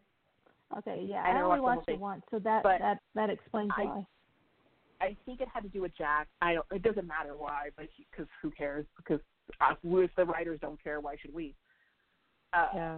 But Anyway, he, um, Lucifer. yeah, he, so Jared is that, but Lucifer. I love the Mm. moment and. I, I would lo- I I feel like it's got to be a Jared thing because I can't imagine that level of nuance being in the script. But I loved him leaning and warming himself by the fire of Dean's burning corpse. Like I know what I just said is so twisted, and I don't care. A really cool moment as a villain to do something like that. Okay, because honestly, I was trying to figure out why he was doing that because I knew it was just so it would he would be positioned in the same way as sleeping Sam in the car when he woke up. They'd be in the exact same position. But Mm-hmm. I was trying to figure out why Samifer would be in, in that position. So he's warming himself. Okay, that makes sense. All right. Oh. And that kind of follows with actual Sam who will warm his hands over the burning bones. Yes. Brave and Exactly. That's and what I thought burn. because that that was that was not scripted. That was Jared being goofy, and they kept it in. But, But, it's perfect. yeah, I- like, I I totally- feel like it like works I feel like that's for Sam just like Dean. yeah. So When he leans his head over that Mm. way, like you're talking about, it, it was just beautiful. He just he just It beautiful. was. And the way he smiles and he's so serene and his evil. Mhm, and you know it it it it freaks me out when Dean shoots him in the back of the head. I, it just I don't know, just just that kind of scene. It just freaks me out. And even even then, Dean is like, "Forgive me," you know, even though he knows it's the right thing. It's still his brother Sam, you know, still to the end, you know, and and in that. But yeah, And- the way he and I know that like there are some people who are had like like last week had difficulty with the with Sam breaking Dean's neck, and I get that. It'd be weird if you didn't have issues with that, but I and that one was a little bit like like I really loved that until like the neck break, and I was like, oh, because I I am I'm also a sucker for like one of them getting through to the other one, and I get that the point is that in these AUs some, there's a disconnect between them, therefore they can't get through to each other. right. But with this with the Lucifer one, like it's not Sam, it's Lucifer, and so I like when he tells him like you know, ever faithful Dean, and and just lights him on fire because he's not Sam. And Mm, yeah. So that, that one is very different from the other two, where like Demon Dean is still Dean, and Demon Blood Sam is still Sam. So that one was almost a little more heartbreaking in a way because it's just it's not even Sam there to get through to. Like there's no attempt there. It's not Sam. Mhm. Yeah. Well, Dean says, "Forgive me," so and he's doing it. Like he last week, he he he's at that point where he could have or tried to take out Sam, and he doesn't. He tries to reach him, but he doesn't in this AU. So, Mm-hmm. and I also loved the the Mark of Cain Dean back in the first Blade when he's fighting Sam, and that and that is Sam. He's trying to get through to Dean, doesn't work in this in this AU. So Jensen like matched his Demon Dean whole thing from Mhm. before with the face expression, you know, the eyes, the mouth, the tongue. Yeah, he does the thing where he keeps his, was- tongue at the top of his mouth. Uh, you know, Yep. uh, when he. Uh, I love that. It's it's it's evil and it's seductive and and And hot. and hot. Yeah. That's seductive. That's seduction, Becky. I know what it is. Diesel peach. I mean, you kind of walked into that one. Come on, I was trying to do a twist on words, but whatever. Oh, my my oh whatever. I mean, and, and I and I, I say this in the fact that like I understand how like wrong what I'm gonna say is. I, I'm aware. I just don't care. But like you're gonna make that face while holding a very phallic symbol and shoving it into someone, and I'm just like, as an actor, you know what you're doing, Mr. Ackles. You you understand. You're not stupid. Of course you I do. appreciate Yep. and I appreciate the fact that you're not stupid.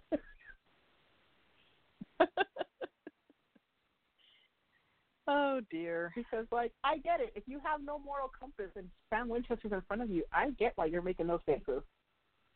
I'm with you, buddy. yep. And not once but twice, because the original I'm curious. script and Yeah, I'm this curious one to see what other what other AUs we get because um, Well, like I'm trying to think like ones? here's a, yeah, we Here's already a did, like, question. the big one.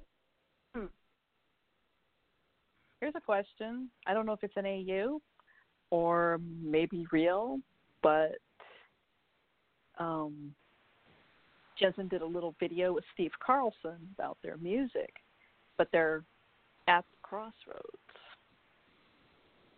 The crossroads, I think, not just any crossroads. And he says, "We're at the crossroads, but we're not making any deals." He says, and I know he's it's which Vancouver, which makes me wonder like is there going to be is there one where Dean just lets Sam stay dead after season two? Like he doesn't go to he doesn't make a deal. He just accepts it. he doesn't make a deal. Well, yeah, Um, I also wonder like are we going to see Soulless again? Without a like and like in our in our in our own timeline with with with the brothers, Soulless had no soul. He really couldn't, but he still felt like he needed Dean. So are we going to see a version of Soulless where he doesn't feel like he needs Dean, and so Dean is like everybody else, where he's like, are we going to see something like say like Live Free and Twihard, where he used Dean as bait, and like he had a plan, but like Mhm. he still used Dean as bait because he felt like that was Mhm. logic. So are we going to see something where he uses Dean as bait, but without really like any air quote concern for the outcome? Where Dean is just like cannon fodder, like pure, pure cannon fodder. maybe. Um, and I feel like we're going to need to see, like, I feel like the balance, like, and I'm glad we finally got one where Dean is the bad one and kills Sam because I think Mhm. I think Sam also needed that in a really twisted way to understand that it, it's not always on him. Right. So like I could see like the cross. as- I don't. The only thing with the crossroads because I, I I saw that. My only thing is I feel like it's weird to be like that on the nose with something that's not technically part of the show, but it kind of is part of the show because you used one of your songs in the show. I don't know. It was weird. Um, I can't tell like like the lines are so blurry at this point. Hmm. but um I would like to see that. I also like staying with the the dreams and the visions. Although I do feel like the dialogue and the acting for this scene was clunky uh, overall. I like I like Sam. I like Dean saying like, "Why didn't you tell me?" and Sam being like, "I just thought I had PTSD." Like it's heartbreaking, Yeah. but I like I like the acknowledgement that Sam understands that he's been through so much trauma that nightmares, you know, are are, are just Mm-hmm. a part of him. And he's had nightmares since season one when Jess burnt on the ceiling. So Mm-hmm. I like them finally saying, like Sam saying, like, you know, I just thought it was my screwed up brain. I didn't think it was anything worth bringing up in a real world kind of way. And I like that Dean understands and accepts that rather than like. I feel like in previous seasons there would have been points where Sam would have said that and Dean would have gotten really upset with him, like, you know, almost berated him for it at, not necessarily just out of anger, but you know, it's that thing like a parent does. Like when you do something dangerous and you're okay, your parent gets mad at you because once they realize you're okay, that relief turns into like, "What were you thinking?" And I feel like Dean has a tendency to do that with Sam. Uh, so I like that they didn't do that. That they just had Dean understand where Sam was coming from. I do feel like Dean's despair, like that crumbling he they implied, was a little just so weird to say. I felt like it was a little over the top, which I understand. Like for him, it is kind of like an end of the world kind of feeling. It just felt weird for Dean to be the one to collapse over something like that, like a child. I I actually really liked it. I I liked his anguish. He's so anguished because he thought they were free. He keeps talking about it, and sometimes sometimes you just hit the wall, and and it's Yeah. it's not in front of a lot of people. It's in front of Sam, and I think it's actually a a, a big it's a it's a quite a step for him to be that open and and I just felt, emotional I just felt like it was because he's either like been angry or oddly. he's tried to be positive. Huh? What? Well, see, and that's my thing. Like, I don't think he's tried to be positive. Like, I think the Dean we've seen for the past He tried two once. and a half episodes he tried once and it was he like- didn't keep on it, but he did try once. and it's, No, but what I'm saying, what I mean been is, like, trying I to do think from like, I think Dean from season from episode three, like the end of three, and understanding like what Rowena sacrificed for them, and coming out of episode three into episode four, I think that was Dean. Almost like a reset to season one, Dean, where he was like, "Oh, we don't have like, you know, Lucifer's gone, God is gone, angels are gone, like we're good. This is we're back to normal. And so like for Dean it was it's kinda like, oh, as long as it's just like werewolves and vampires, I'm cool. This is this is gravy. So like I think we really saw a genuine like as close to happy go lucky as Dean can be, living the life he lives. I just felt like it was such a turn on a dime. I don't know, there was something about that whole scene that I really loved but also felt a little off which is Yeah, weird that- to say because I genuinely loved that scene and I love what it was representing, but there was just something about it that felt weird. And I do think it was was just the it was the most it was the saddest scene I think because we you know seeing Mhm. Dean give up basically it it just broke my heart it was I I when I was watching I was like both this may be one of the eyes. I was like this may be one of the yeah. saddest one of the saddest scenes they've ever shown Mm-hmm. I I agree. And, And, um, like I said, I I want to love that. I love that scene. I genuinely do like it, but there's something, and really, I do think it was the directing. I really think that there was something. I'm not a big fan of Dick's uh, direction in general. I'm not. Um, we've discussed it on, on like on Twitter and stuff. Like he Mhm. borrows too much from Tarantino, and you can pay homage to someone, but at this point, he's literally like biting the style, and it's a very much a Xerox copy, wherein it's just never gonna. You're, you just can't be. You're not gonna be Hitchcock. You're not gonna be be Tarantino. Those are such distinct direct. Like every every director has their own little like stamp. Um, like there's things that Jensen does that you're like, that's a Jensen thing. Um, Jensen likes to play with color. He likes to play with the focus of things. That's really a that's a big Jensen thing. He likes there's certain like Jensen likes tight shots. Um, it's just there's certain things.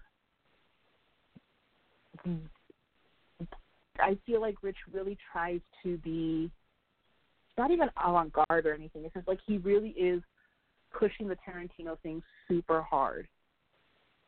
And it doesn't it makes for things it makes where where things like that work because Tarantino's narrative is so bizarre and so disjointed and he's telling you more than one story at a time on purpose that doesn't work for this and it doesn't work in a 42 minute format it's a that's a that's a movie storytelling format. You can't do that for tv style. I mean you can dick's doing it but it's not it doesn't work. So there's shots that don't make sense. There's just things that don't make sense and it and it affects how these scenes come across. And so for me like i do feel like there's just certain shots he took of jensen and of jared in that moment that made the scene feel feel weird, just really really weird. Mhm. But like I like the I like the point of it. I like the gist of it. Dialogue wise, like I felt like Sam's explanation of like like all of a sudden he understands that it's the it's the bullet wound. I get it now. Was really strange, and I also feel like it's it's I as much as I loved him admitting that he thought his dreams were PTSD. I don't like the fact that he said these dreams or visions because if he thought they were visions, then he should have told Dean. I really feel like that line should have just been dreams. Like that line was, it was that line should have been rewritten or cut in a different way. And I feel well, like I feel like there could have been. We've only seen him like him asleep, like, right? He's Huh? only been asleep for those like that we've seen. Like he wakes up right after having So, one like, of those, so he no wouldn't know them otherwise than being dreams. Right. So there's no reason for Sam to identify them as visions. It's not like in season 11 where he was awake and had that like vision. Like that was different. He was awake. Mhm. This was he's always been asleep, unconscious, whatever. And so I Mhm. felt like that line was off because that line implies that he did think that something was off, but hid it from Dean. But and I also just felt like the whole like, oh my god, it's the bullet wound. It was just not good exposition. Jared did the best he could with that, Mhm. but it was really bad exposition. Especially because I feel like, well, if you're if you know that the bullet wound isn't getting any better, again, that's something you should be telling me. So if you're giving us this implication that the brothers aren't aren't hiding from each other anymore, which I thoroughly enjoy, and I love being being like, tell me about your dreams. Tell me. I'm here to listen. Mhm. And I Another like, one. I huh? like that. You know. Yeah, I like that going in in place with with last episode of Dean telling him you're not okay, and Sam confiding in him. Mhm. But again, like if Dean is aware that Sam's having bad dreams and that they're more frequent, then it makes Sam's line weird again. I just Mhm. feel like they like this episode suffered from a we have our our point A and and B, we don't know how to get to it. So we're just going to get to point B however we can. The the part about the Mm. scene that excited me for a second was the camera Mhm. pulling back into the area where the telescope is, because I was like, are they actually going to do something with the telescope? You know, that's been in the bunker since we saw it, and they've never done anything with the giant telescope. But no, we just saw the curtains, which Oh, I I heart. see what they were. Do- I saw what they were. Do- you know, I know what I know what they were doing with the curtains. You know, it's like you know because it's Chuck's show. You know, he's pro- producing this type of thing. I I get what they were going with there, but I, I, I'm Mhm. just like okay, not this shouldn't be a spoiler because it was all over the news when the episode aired. As we know, Adam's coming back, so which is something I've been begging for for years, ever since you know he fell in the Mhm. hellhole. Um, so uh, yay, I'm getting my biggest wish there.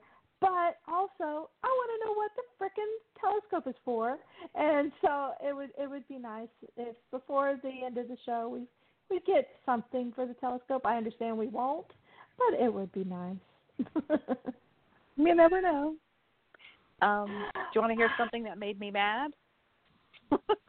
of course. That made me mad in this episode.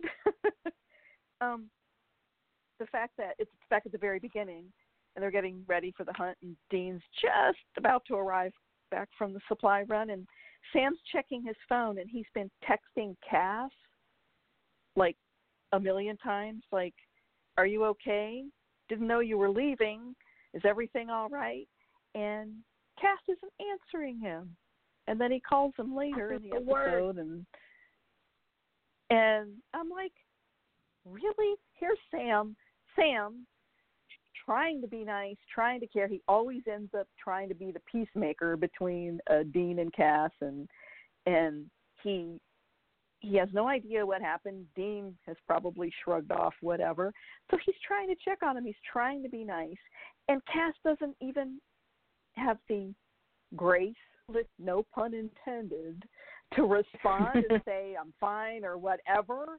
And then and then and Dean Dean could care less because uh, uh couldn't care less because here's the Dean could always end, care less. Dean has always been a really terrible friend to Cass, and I say that as somebody who does not like Castiel and thinks Castiel is the true villain of the past ten years of this show. He is the actual big bad but Dean is like not a good friend. He he never has been. No, no, Which he never has been. He's because he's it, it's only it's only stupid when he says that Cass is his friend or Cass is family or Cass is his best friend. I'm like, hate to be your best friend, my dude. But Sam has always been the one that's a much better friend to Cass, even though Cass is yeah. almost always such a douche to Sam. Except when he's like, "Oh no, yeah. nothing's more important than Sam Winchester." well, I agree, but like, show me that. Uh, no. It, so it made me you know, mad how, he didn't respond to someone who's yeah, actually pretty decent to him. You know, I'm like, really? Now, I, You're a I, jerk. I theorize. you know, you're a jerk. Oh no, Cass is the worst. I theorize that there's going to be some kind of like reason why Cass couldn't get a hold of him, like couldn't text back. There better be a reason because if it's just the fact that like, well, I was I felt I feel like you guys don't need me, so I'm gonna completely uh ghost you. Especially yeah, since Sam's not texting him and all asking of you. him for. Yeah, I mean, look. Yeah, the fact that but I Sam worries. like it, I hate the fact that Sam worries about Castiel because Castiel, like you said, is he's done nothing but terrible things for Cas for Sam. Called him an abomination. Yeah. Let him out, let him out of the panic room. Boy with the uh, you know, broke let him out of the let- panic room. Uh, broke, broke the things. hell wall. Let yeah, broke the survive hell wall. He uh, left him, left his soul in hell. You know, uh, you know, let him die by die- vampires. Left him to die with vampires. You know, he, he he's he's never done anything good for Wait. Sam, and the fact that Sam still worries about Somebody him. posted a list. Uh, Hang on. I mean, I, like, and, and again, like, I don't think Cass is a great friend to either one of them, and I don't think Sam is the only one that's a good friend to Cass. Cass is not a good friend to either one of them, and Dean's never been a good friend to Cass. Whatever. Regardless, like, again, it's one of those things where you keep wanting to tell me that there's like a friendship here and a family here, but you are telling me instead of showing me constantly, which is why it never feels Yep. it never feels genuine. It never feels real. Mm, Uh, yep. but I do feel like because of the circumstance, I do think that there's going to be a reason why Cass didn't get in- a hold of Sam again, especially since Sam was like, by the way, God's not really gone. Now, I don't know if it's going to be that Cass really was ignoring him, then finally listens to that message and calls Sam back, or if there's like a reason why Cass. Like we know that there's nothing wrong with Cass. Like, in, like I don't think he was captured or anything, because he's in next episode, just seemingly fine. Mhm. He's just, Oh. big, he's just he's just a big baby. I, Maybe I, it's I would, just would, I would like for Sam's sake, I I, would like there to be a disagree. genuine reason why Cass didn't respond. for Sam's Yeah. sake. Yeah. Because I just think like yeah. like I mean when somebody doesn't do anything to you, why are you being a dick? Aside from the fact that like your personality primary personality trait is that you're a dick. Mm. And then Sam left him a voicemail at the end, and Dean's like, "Well, well, we warned him about Lilith and Chuck, so it's all we can do." Well, I mean, I love that he just and didn't do care. think it goes back he just to, didn't care. No, and I think that that, that. Dean Dean saying what like we've all been saying for the years, I don't think that's coming from a, a disingenuous place. I think Dean really did realize that like you're not as there for us as you seem to think you are. Now, whether that's going to be something that Dean feels bad about later or feels like he was overly harsh for is left to be seen because this is I mean like at the end of the day like at some point you have to put Cass back with the brothers for the big fight. So at some point they have to like mend their friendship. It's stupid, but to. you know. Mm. But Do we have to? Or I think well, I think the fact that you know what? have, again, if he's useful, Dean's not- maybe. well, but the thing is that Dean is not a he's not a he's not a sentient human. He's he's a written character. So for the writers to write what Dean has said, it means they understand that the things Cass has done are actually messed up. So it's going to be interesting to me to see how they dig themselves out of that self-aware hole.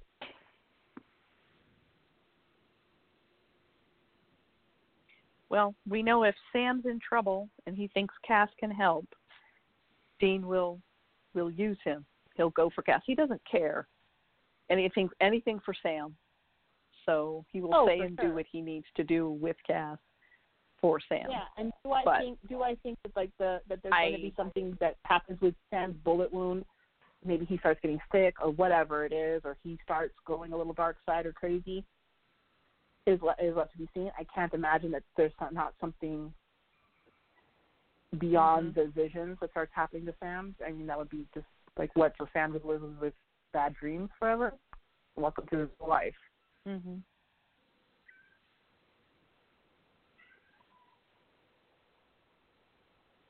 Mm, But I hope he doesn't make an about face with Cass and say, "I was wrong.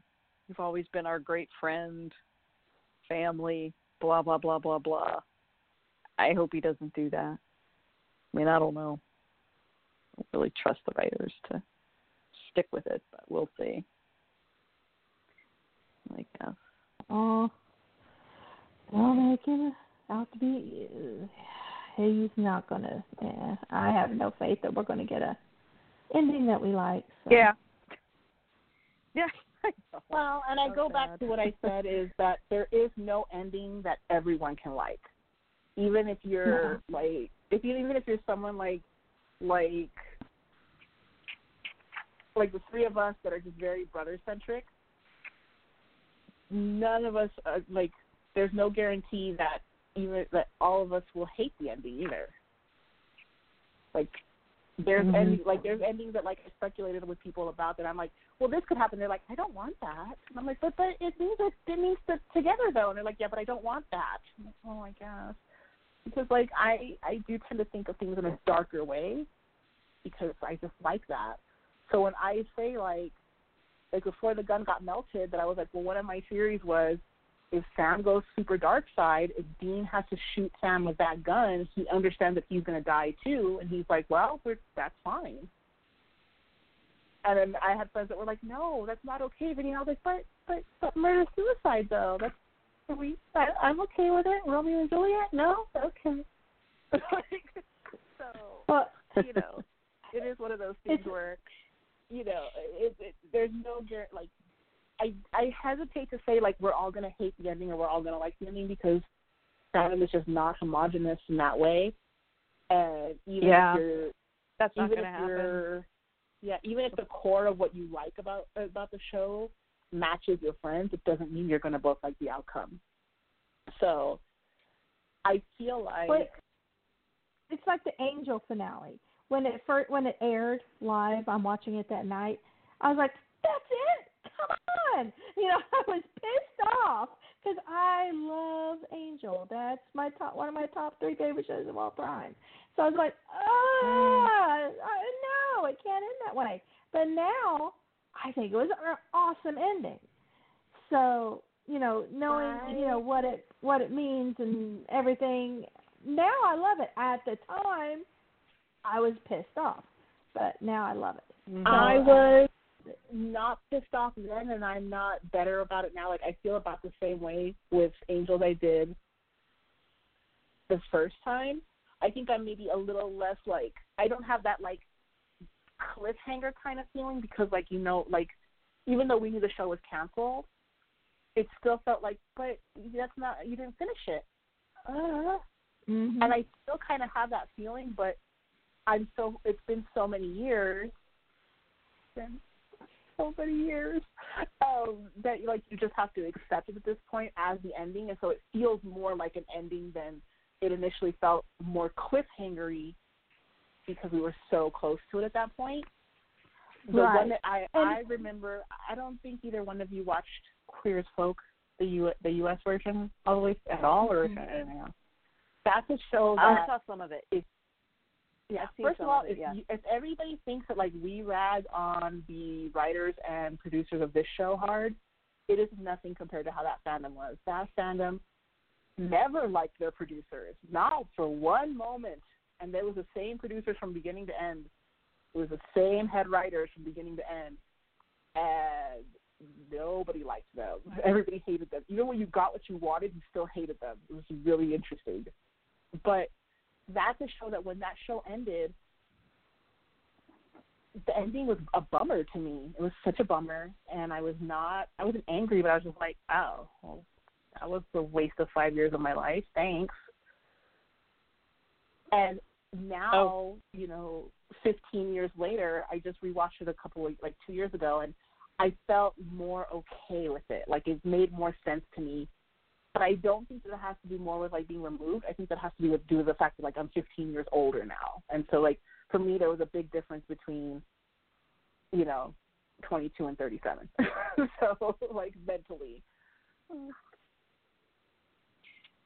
Um, I hated the ending to Nip Tuck, and I think I still hate it now. So I'm not going to change my mind how they ended that series. I, It doesn't I, matter. That it was that many years ago. and I and I'm still not a, Nip Tuck? ge- I'm not the biggest fan of the end of Buffy. I think endings are hard, and I I will agree with just about every writer that talks about endings are hard. I think endings are hard, and especially when you're wrapping up something. Not all shows give you the same emotional tie as perceived as sci-fi really does sci-fi fantasy horror whatever you want to call genre tv i just i never liked the idea of genre tv because everything's a genre. It's always been such a weird term to me. But there is something about that style of, of movie and television that gets into your soul a bit more versus like a procedural or even like I think it has to do with the fact that like there, there's you have to make analogies for things like you know with Buffy it's high school is hell. It's an analogy. So you can identify with high school and then that makes you identify with what these characters are going through. With Sam and Dean like at the at the core of it it's this, these two brothers just taking care of each other and then you add in these dire circumstances that make everything so heightened. So you know in real life somebody passes away and you have to figure out how to go on whereas these two figure out how to bring somebody back they ha- they just con you know. So it's different. And i think when you have that i do think an ending is especially hard. And i mean i can't think of anybody who i didn't watch how i met your mother but i can't think of anybody who will sit there and tell you that that ending was good. People just go into like complete rage blackouts over it. Um Game of Thrones. I've never watched Game of Thrones, but Game of it's Thrones. a show that I watched everybody on online love and love and love until the end, and the, and they all were like, "This is the worst thing ever. I hate it." So I, I think it's, Yeah. it's got to be really difficult to tie up a narrative of years of television, and I think we're also so used to. I think especially like like people in our age range, like you know, me probably being like on the youngest ed, ed, like edge of where you can identify with this, where TV just like shows could just get canceled and you didn't get a finale, you didn't get a final season, you didn't get a wrap up. It was just like, no, that show's not coming back and we're done. And so I think yeah. oftentimes, you know, a lot of writers, a, a lot of executive producers and, and showrunners never really got to think about what their ending would be because their shows were just pulled out from under them.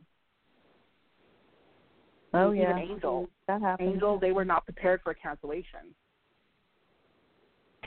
So at that point, you know, Buffy was because Sarah was like, "I'm done. I'm not renewing my contract," and you know that was different. But I think in the age of like, you know, Netflix originals, Prime originals, whatever, where shows very much get you know get renewed for a second season before they even come out with their first season. Whereas Mm-hmm. like we come from a, we come from a Firefly kind of mentality.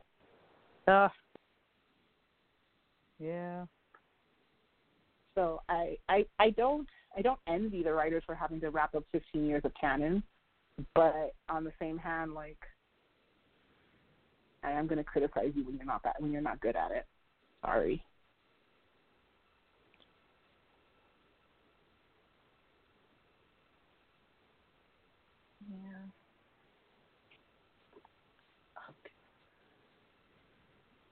Um, we have a caller. Well, you got about 20 Okay. minutes left in the show, by the way, too. So Yeah, we don't have too much time left, but let's uh, let's see who's there. Hello, caller, you're on the air. Hello. Winchester Radio. My name's Hi. Billy. I'm from Mississippi. And I'm listening to I'm listening to your show there and I believe you might be lesbians on the show here. Okay, thank you for Okay. calling. yeah, in the call. Thanks for calling. okay. Callers, Well, please try to stay on never topic of the show and not our personal lives. Jeez, oh Yeah. Pete. Yeah, well, so long. Anyway,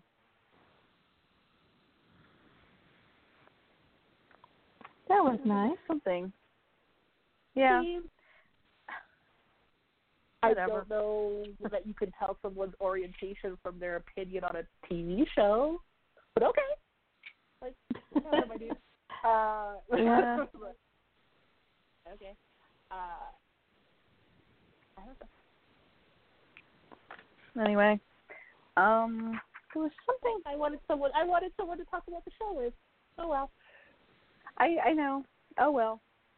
We've had a few Twitter things, but I see here and there, but not on the phone. Anyway, well, you know, we're running out of time anyway. We're getting towards the end. Um speaking of things coming speaking of things uh coming back, I wonder if the amulet will come back because it is supposed to be useful for knowing when God is nearby. Right? That's true. I- hadn't And thought nothing's happened. Hmm? I I could I could totally see it coming back. Yeah, because it's it's an actual tool that they could use to know when Chuck is around them. So yeah, I, I could I- I think it, it it it would be very useful. So I could totally see that.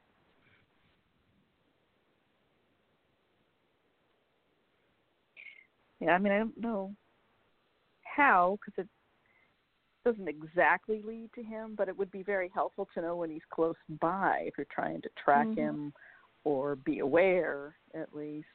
Like if they could they could use it maybe to set a trap, you know, something like that. Mhm.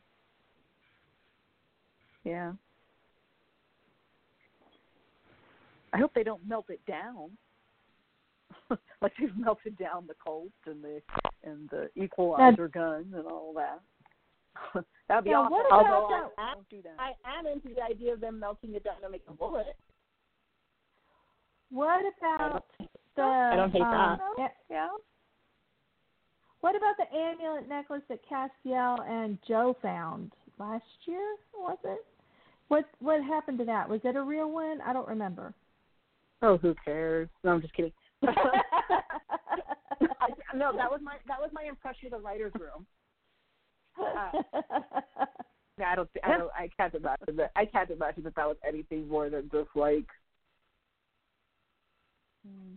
Uh, I'm trying to think of a really non-vulgar way to put something, and I can't. So I'm just going to say that I, I just think that was. A, oh, everything in my brain is super vulgar. Uh, that was just not important. Okay. yeah, I think that they just needed something to occupy two characters for what for an episode. Hmm. I wonder if And- we will see Sister Jo again this season because she kind of way it ended. We really don't know what happened to her. We don't know if Lucifer killed her or what. The last time we saw her, if I'm remembering correctly. I genuinely don't remember. Well, It's funny. I can tell you everything that She's happened in like the first eight seasons, but Mhm. after season eight, Uh-huh. it's yeah. yeah. At a I certain point, I, everything I runs I can do pretty. I can do pretty good up until like season, like the middle of season ten. No, yeah, the middle of season ten. I can do pretty good on up till. After that, eh, yikes. Yeah, me too. And I think it also is like you know, all of us did the thing where, okay, season one is over, and now season two is going to come out, so I'm going to rewatch season one and go into season two.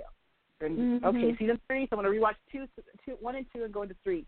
You really can't sit there and do that anymore. So we've Yeah, seen the earlier seasons so much, but Exactly. you know the the newer seasons aren't as you know we didn't like inject those into our veins as much.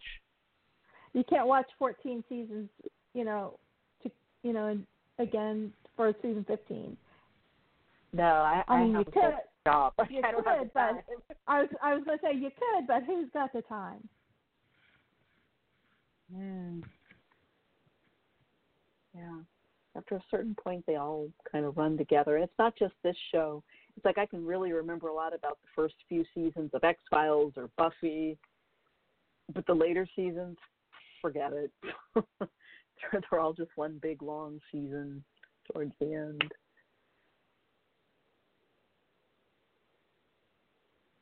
And episode titles. Same Oh, thing. yeah. I I don't know any. I like. I don't. I can't do a full season of Supernatural episode titles past season six. After that, like I know the titles of certain episodes, but at this point, I'm just like 1501, 1504, 1302. Like I just yeah. Mhm. Yeah. I used to back back in the first few seasons. If I couldn't sleep at night, I would sit there and name the episodes in order, starting with episode one. And but now, yeah, no, no, can't do that anymore. Yeah. Three hundred and something episodes? Uh, no.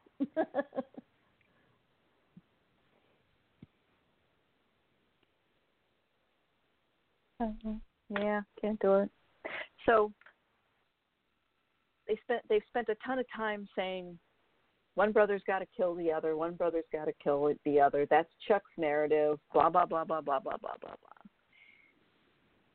Do you think that because they've mentioned it so much, and even Lilith mentioned, you know, is it's uh, um, Chuck wanted them to see it, to see the werewolf bro- werewolf brothers kill each other, and that's his thing. Do you think it's mentioned so much that it's just a red herring for the actual ending? Is it just that Well- we're supposed to think, or we're supposed to hear it so much we're desensitized to it, and that might be the way it's supposedly gonna go? And well, remember back but you know, one brother's not going to live without the other. Sorry. back in the day, back you know in the first five, six seasons, whatever.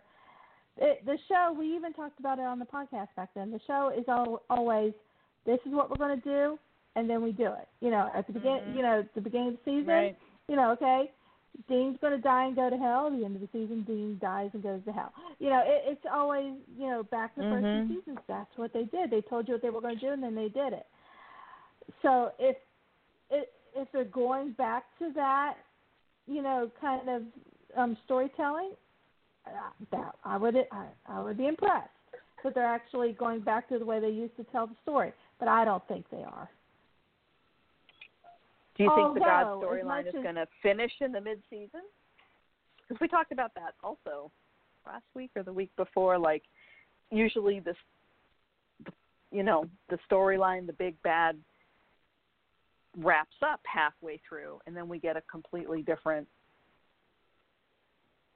story arc and big bad for the last part of the season, and which would be the season ending. But or is God going to be the big bad for the entire season?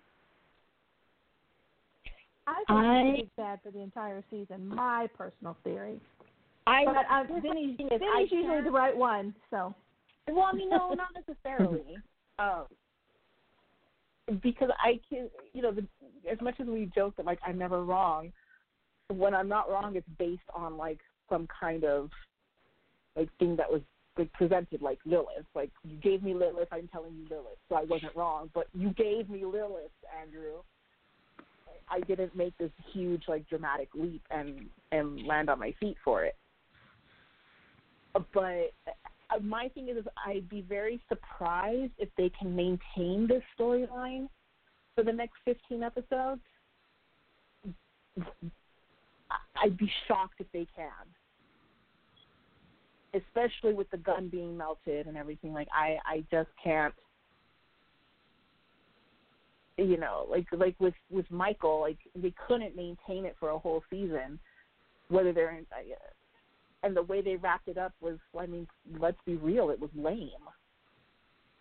And I think that's the problem. So I'd be really shocked if they can maintain and wrap up the same thing that they started, you know, the end of last season.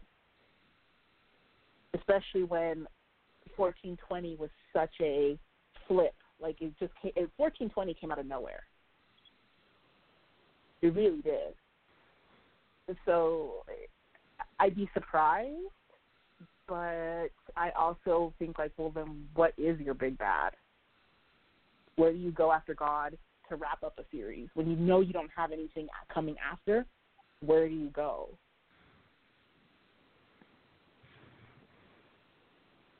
yeah, it's it's like when on Buffy, yeah, season five, Hell God was Glory. She was the big bad, and then season six, who was the big big bad? Three nerds. So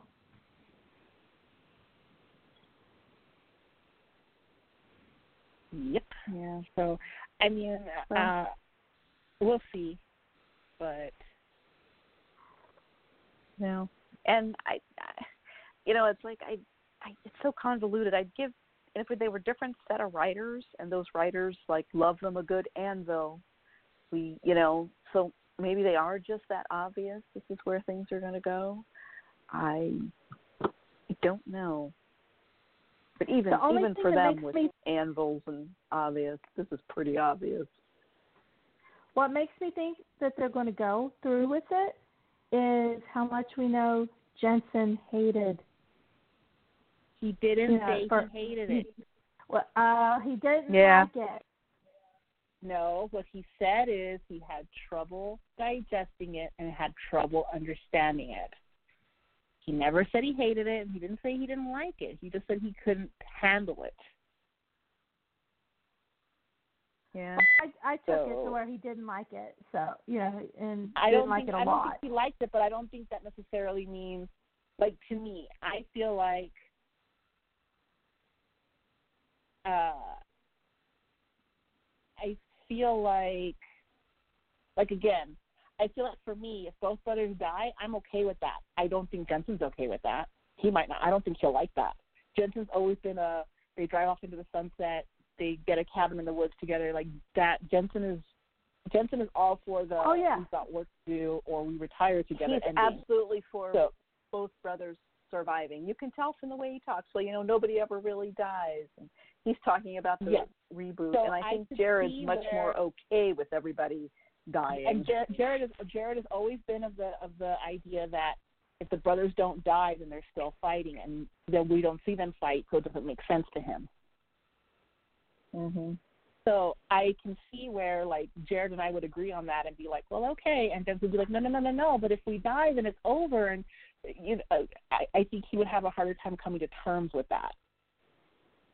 Mhm. And I can see where he, where he does say like where he says that Kripke told him like you're too close to this.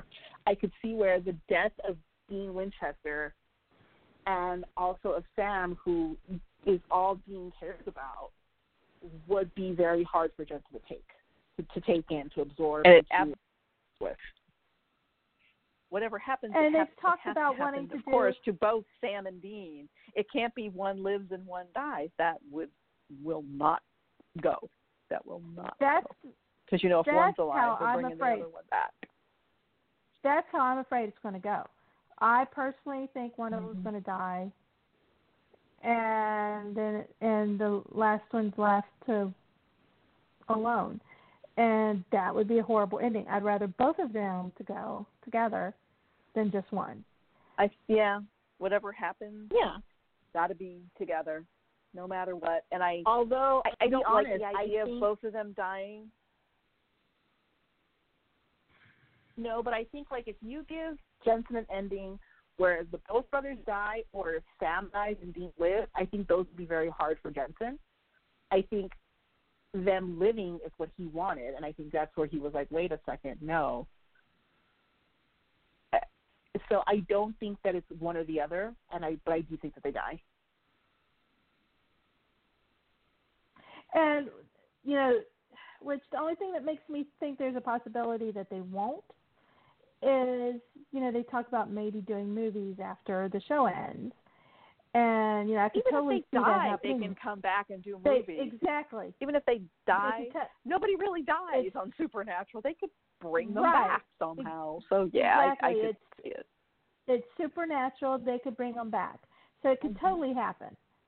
But I think that for like Mhm. for for for Jensen or for us even because the show is ending and there's no guarantee of a revival, like we can say it and but like shit happens and we may not get to do a revival. As much as Jensen is saying like you know when the, you know we never die and we'll come back and yada yada yada, I think them dying is a weird finality for him. That even though like intellectually he would know that like there's no problem resurrecting them for a revival in some way. I think that makes it feel so much more of a closed door for him. And I think like when something's been a part of your life for that long and you've wanted a different kind of thing, I don't think that it would it would fit well. That said, I think if it was an ending like where one lives and one doesn't, we already know that Jensen has a severe issue with that to the point of nightmare, or like actual literal has nightmare about it. Yeah. I think that he mm-hmm. would be much more vehemently and openly saying that he doesn't like it, that he hates it, that is upsetting to him. I think he would push back harder because it's already been fear Yeah. his for a long time. And I don't think, like you said, that Jared was a, like more receptive. I don't think that Jared would be receptive to an ending like that either. So I do think that Yeah. based on that, too. based on all that, I do think that it's more that the brothers just both die, and I don't think that that's easy for for Jensen to take. Yeah. It's not going to be easy for me to take. I mean, No, of course oh, not. Oh, I mean, even if they live, even if Have they would live, that- it's easy for us to take. Right. That said, we only have three minutes left live. So, any housekeeping? oops. Uh, any announcements? News? Ratings are steady, Yeah. I think. Aren't they about the same? Mhm. Yeah. Any other any other news? We'll be back I next cannot week think of a thing. for another. No. We'll be back next week for um, the next episode. We'll have a podcast, but we will be taking a break for uh, American uh, United States Thanksgiving holiday is November 28th, and there will not be a new episode that day, but it will be back on December 5th. So, Um, and I won't. I won't be joining you Friday, so have fun without me. I'll be we'll miss you. going to a convention, but I'll Wait, be wait, thinking what of Well, you. that'll be fun. You're going to have fun. Hmm? What wait, what weekend are we talking about? This coming one, a Next week from weekend. today. Oh, okay, never mind. Twenty second. Okay. The All following week is Thanksgiving. No a new episode, and back on the De- December fifth episode. Um, I guess that's it. We are all done. I think That's so. all. All right. Thanks everybody for listening. Uh, have a great week, and we'll talk to you next time.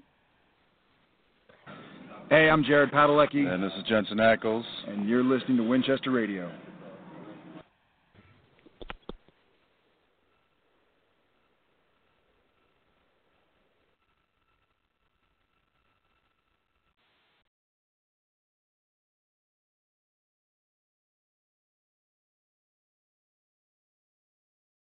Lucky Land Casino asking people what's the weirdest place you've gotten lucky? Lucky? In line at the deli, I guess? Aha, in my dentist's office. More than once, actually. Do I have to say? Yes, you do. In the car before my kids' PTA meeting. Really? Yes. Excuse me, what's the weirdest place you've gotten lucky? I never win and tell. Well, there you have it. You can get lucky anywhere playing at LuckyLandSlots.com. Play for free right now. Are you feeling lucky? No purchase necessary. Void where prohibited by law. 18 plus. Terms and conditions apply. See website for details.